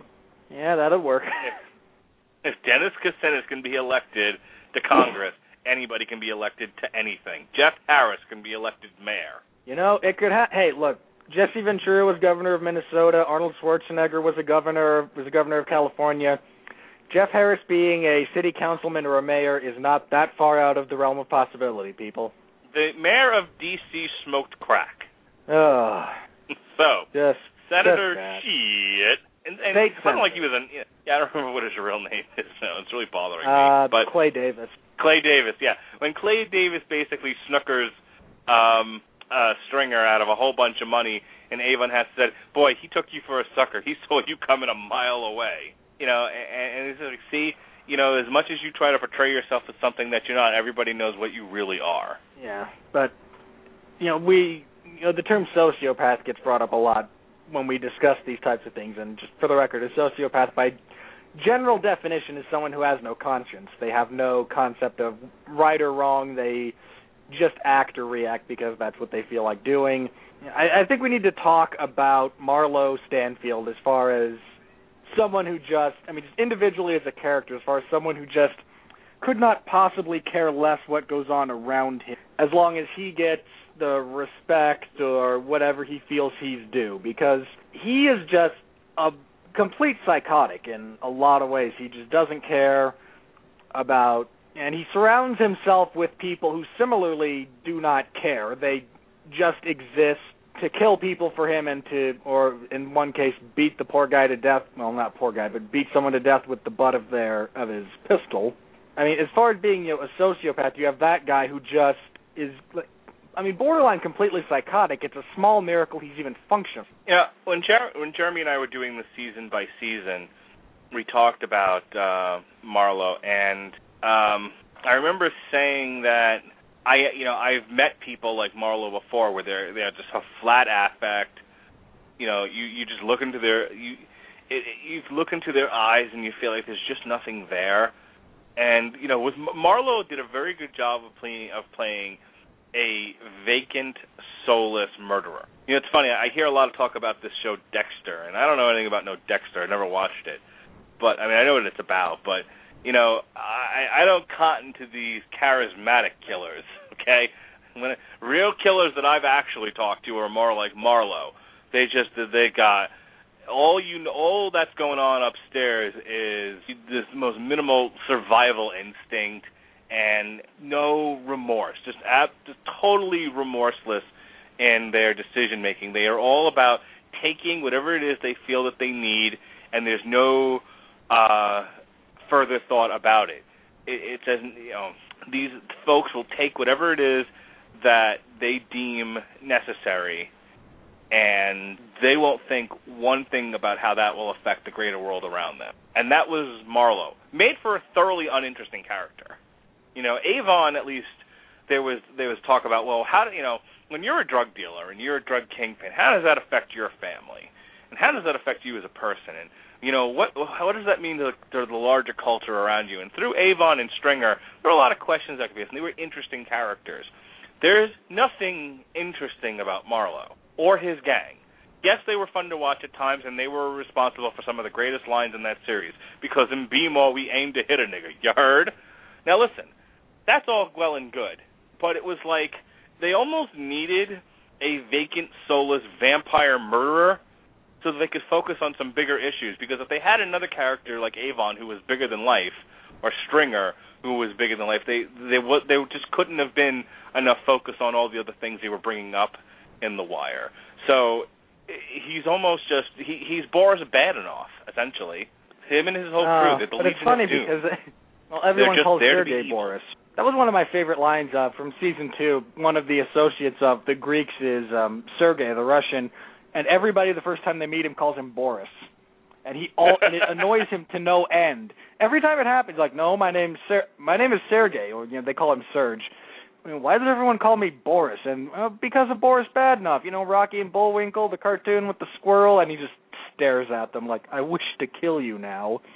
And then when he refuses to talk to the police, them completely ind- uh, I think it's Bunk and Freamon, completely independent of the knowledge that he hates that, they decide, ah, we'll just call you Boris.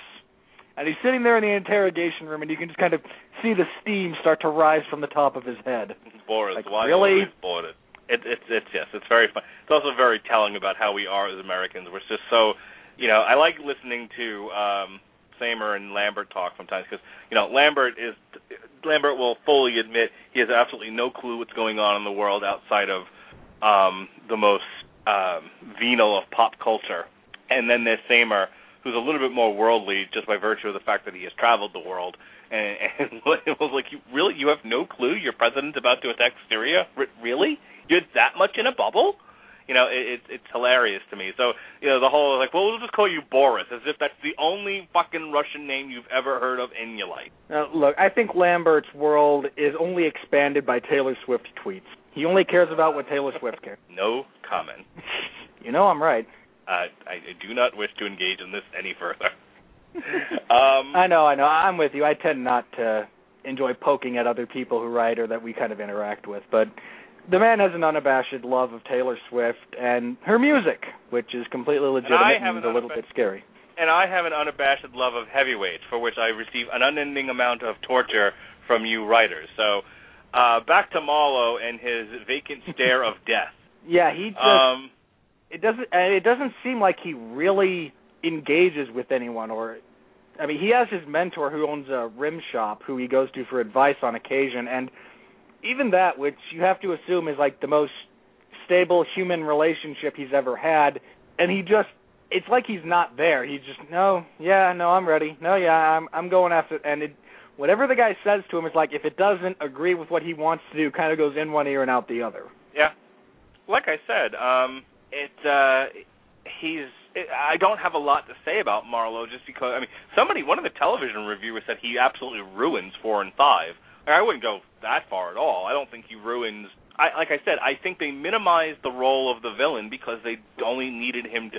He becomes a device. He becomes you know a a a, uh, a typical antagonist. He keeps the action moving, but that's all he's needed to do. With Avon, you needed to tell you needed to tell a story. You needed to use use the Barksdale family as a vehicle to get inside the the world of the drug deal. By season four, you know what the world of the drug dealers is. They've just spent the last three seasons dealing with it. At this point, they got to deal with other stuff, and so you know you don't need to know the inner workings of his gang or why they're doing what they're doing. You just need to know that they're putting bodies in row houses so that by season five they can you know they can figure out what they're going to do with all of that knowledge, and just you know and just move on with. You know, it's Yeah. Marlo was pretty much there to set up this idea of what is a serial killer in today's America? Is it you know drug dealers and you know in street gangs that murder without any remorse?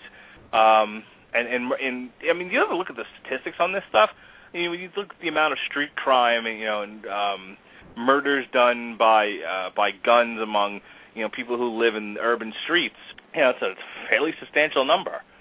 And is that say less important or more important than the uh Aurora, Colorado Joker killing or the Newtown uh shooter where the developmentally disabled nut you know walked in and shot up his mom's school? What are we really talking about? Yeah, the the the the, the two that I just mentioned were the, the hot items because it was you know white kids blowing up white school, but that happens far less than the amount of black people killing each other in the streets on an ongoing basis, and that is all you needed to know about Marlo's character.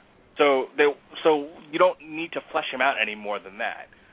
The only other thing about Marlo that I think was when he tries to clean up at the end, you know, he's told retire or you're going to prison. Um, and so he opts to retire.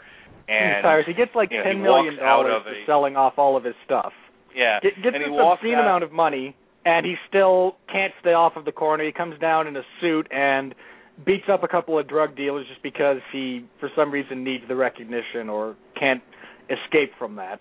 Yeah, exactly. You know, he, like he has to. um He is compelled to be in the street even when it's against his best interest. Because you know, unlike Stringer Bell, who you know wanted more and wanted out of that lifestyle, he has sort of adopted the mindset of this is all I am and this is all I ever this is all I'll ever be. In fact, this is all I ever want to be. You know, he's he's kind of in the Vic Mackey level of hell where you're stuck in this place that you don't want to be in. You know, and all you ever wanted to be was this other thing, and they've taken it away from you.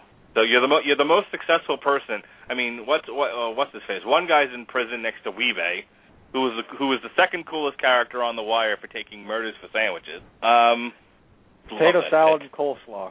That's right. Some potato salad and coleslaw. I'll go a few more. That's Yep. awesome. That's the line. Yeah, if I ever go to prison for murder, Robert Winfree, I intend to take mur- I intend to take more murders for especially if if I'm, if I'm getting life anyway, I'm taking as many murders for as much you know chicken and salad and uh you know peanut butter and uh whatever else you know they're gonna give me.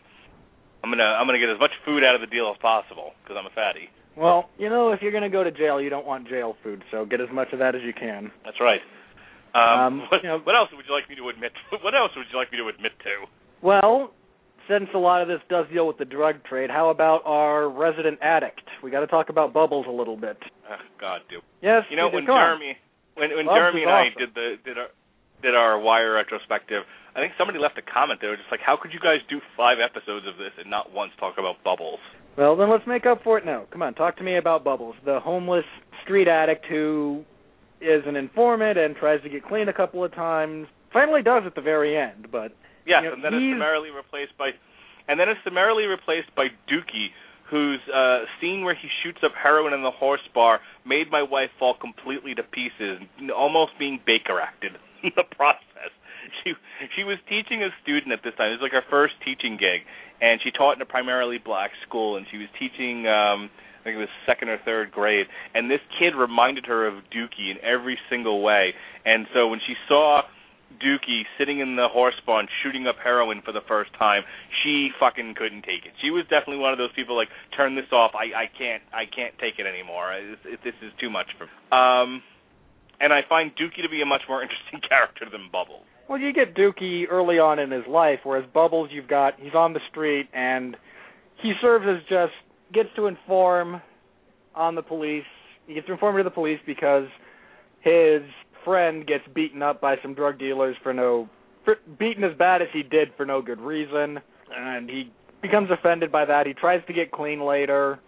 Again, at the end, he finally does. He finally kind of reconciles with his sister and kind of gets his life straightened out. But he's, you know, uh, what is it that McNulty describes him as? The short guy who mumbles a lot when he he asks for McNulty over the phone uh, for an, from another officer. Says, "I want to talk to Greggs or McNulty," and that was right after Greggs had been shot. And he said, "I got somebody down here asking for you. know, is he a short guy who mumbles a lot? Yeah, that's him. Yeah, that's Bubbles. Actually, I think he re- I think he refers to McNulty as McNutty. Well, that's fairly accurate too. He does. It's McNutty. Good old McNutty, Officer McNutty.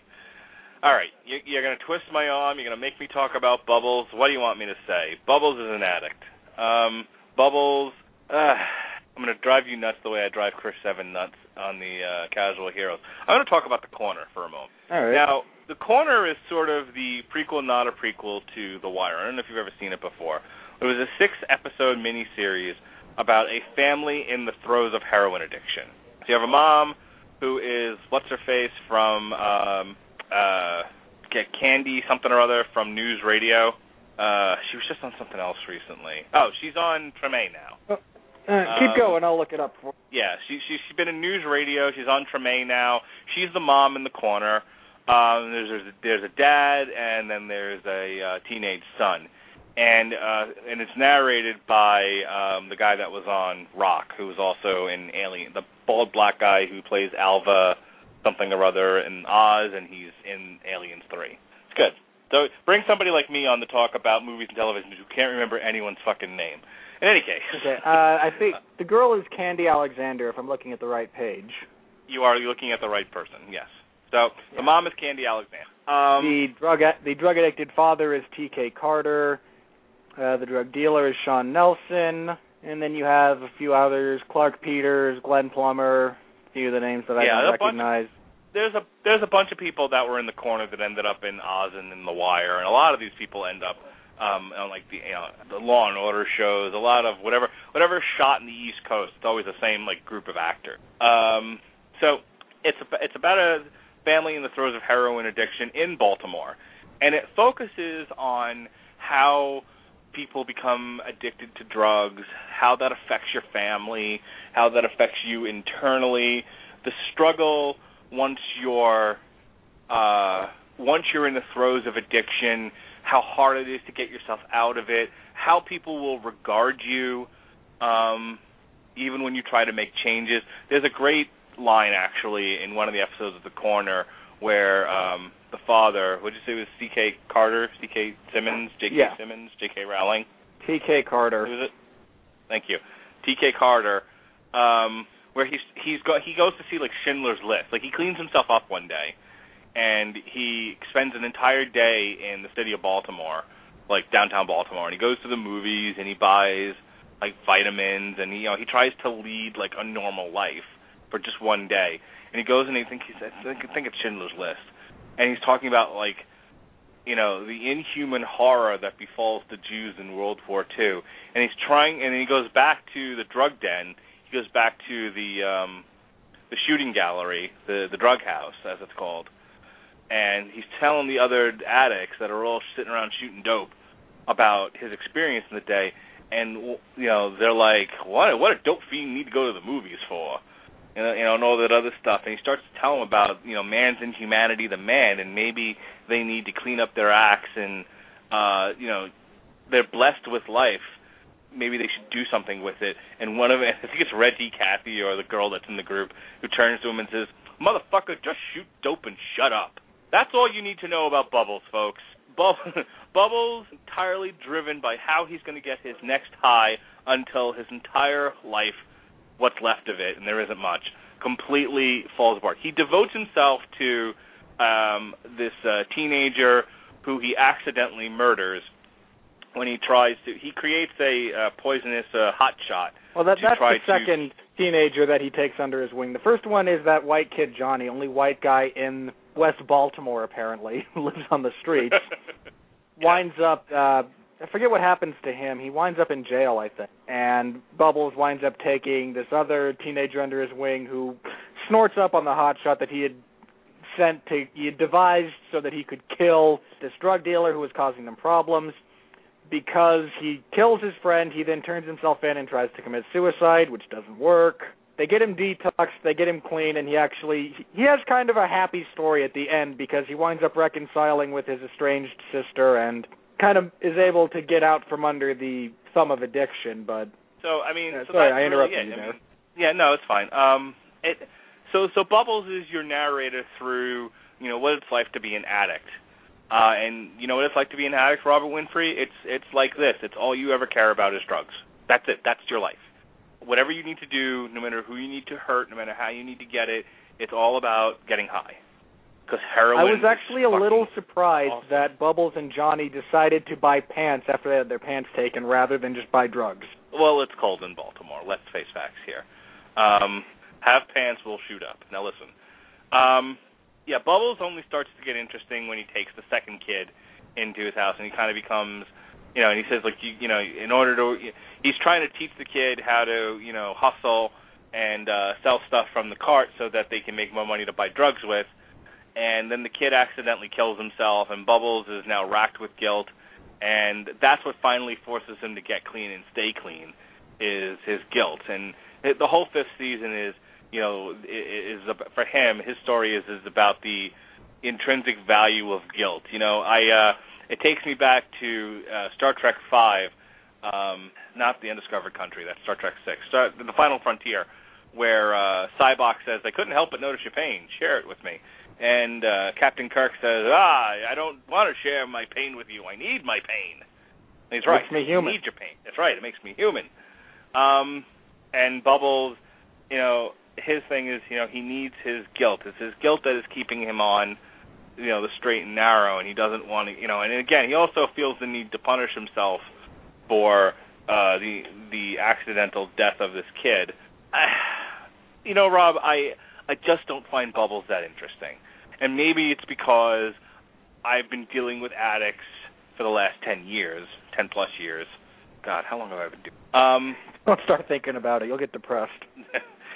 and it's not getting any better and they don't get better as people and I, I and look god bless you if you are an addict and you've pulled yourself out of it and you've gone on to lead a productive life god bless you i'm happy for you um and i'm glad there are services out there so that you can uh for you to access so that you can do that but please don't make me talk one minute longer about the the depth and breadth of these characters i just don't give a fuck i'm more interested in in, in the rest of the characters that didn't spend the majority of their life injecting poison into their veins. Um, fair enough. I mean, you know, you know, you work with with addicts all the time. I mean, I have to imagine that that's just. I mean, when you see one on television, it's like, uh, you know, I, I my mom's. You know, I go to the movies or I watch television to be entertained, not necessarily to be reminded of my daily life. And and I imagine in your case, there's a fair amount of guys like Bubbles in your daily life, and you just don't need to see any more of that outside of that. Do you know how many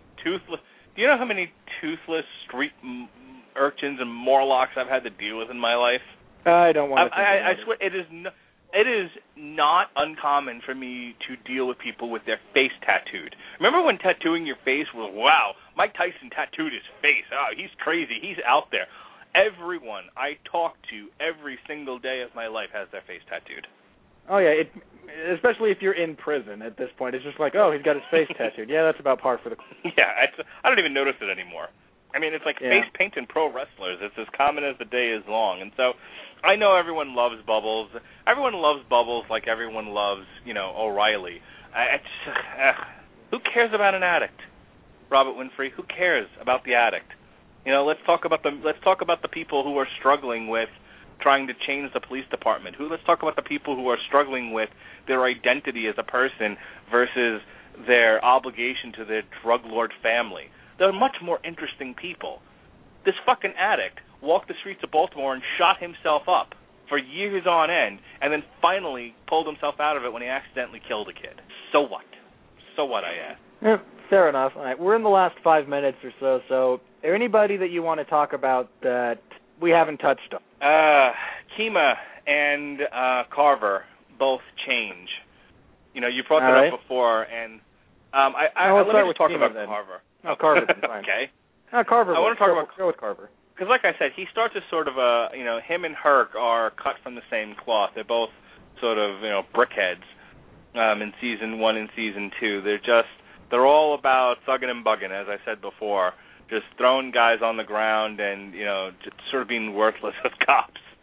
And there's a, there comes a point in um, in season three where uh, Carver sort of ascends to a position of leadership. He's the staff sergeant, and uh, he's doing the same thing, and he is effectively useless on his job, and he's called out for it by Major Bunny Colvin, who says, you know, when I when I ask my when I ask my sergeant in charge of the in charge of the narcotics unit about people in the street dealing in narcotics, I expect answers, not a shrugging of shoulders. Stop being. At which point, you know, Carver starts to understand that it's more about just throwing bodies on the ground. Um, it's a shift in it's a shift in change for him, and then he's and for his and, and you know how he's rewarded for this shift in change, for this shift in ideals. Uh, in season four, he'll completely ruin one child's life.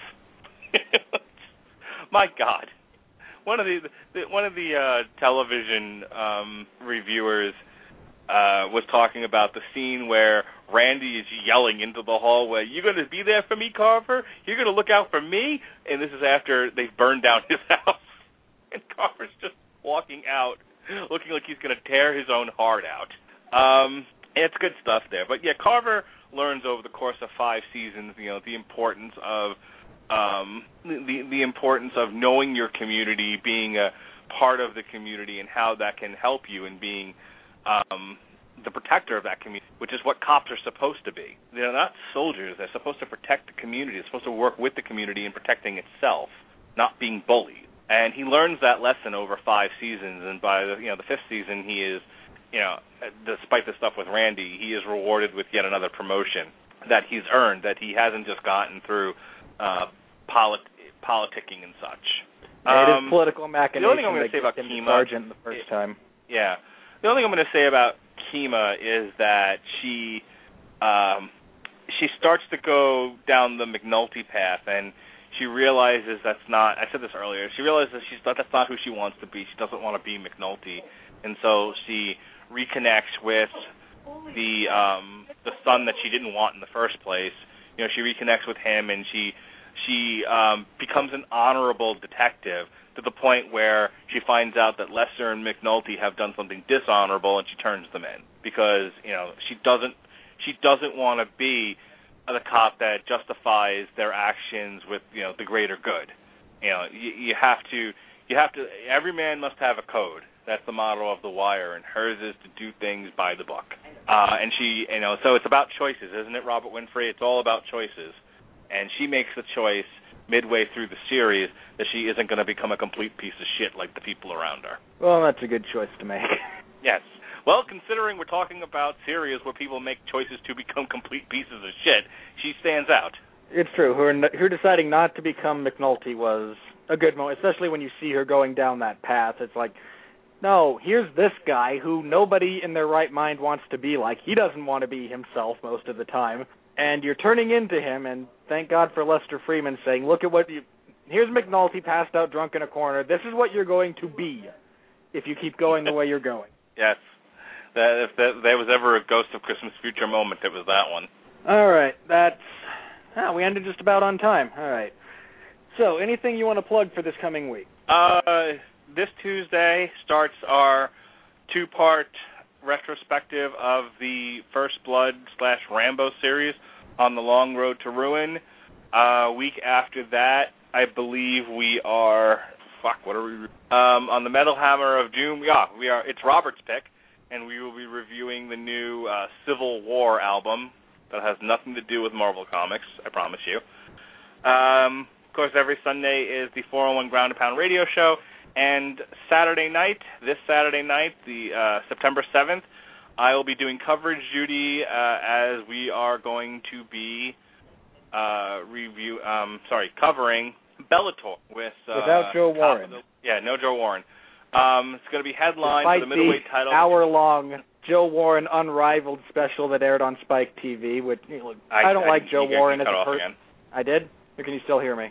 Ah, you um, can't hear me. headlined by? Alexander Shlemenko and Brett Cooper. It also is the beginning of the season nine uh, middleweight tournament. Um, and we got a and we got a pit bull sighting. Hot damn, Patricky uh, Pitbull, 155 pounder versus Derek Anderson. So uh, I'll be doing coverage for that first on Spike.com and then on Spike TV proper, starting at six o'clock. So go ahead and come on 401, check that out. Uh, you can also look forward to Casual Heroes bringing their wrestling podcast to the for, to the Rattleton Broadcasting Network uh, very very soon. Hello? Yep, I'm here. Oh, sorry, I got dropped again. I guess. Which happens. Th- that's Yay, all I got, sir. We got, all right. So, all right. What? How many more weeks do we have left before Breaking Bad? Um, I don't know. I want to say two or look on- three. Give me a sec. I'll look it up. Alrighty. But yeah, I found it funny that uh, Spike TV went through all the effort to prov- to do that hour-long uh, promo for Joe Warren with his new camp and Greg Jackson and everybody else, and it and then he got knocked out in training. I've heard through the grapevine and couldn't compete because he couldn't pass the concussion test.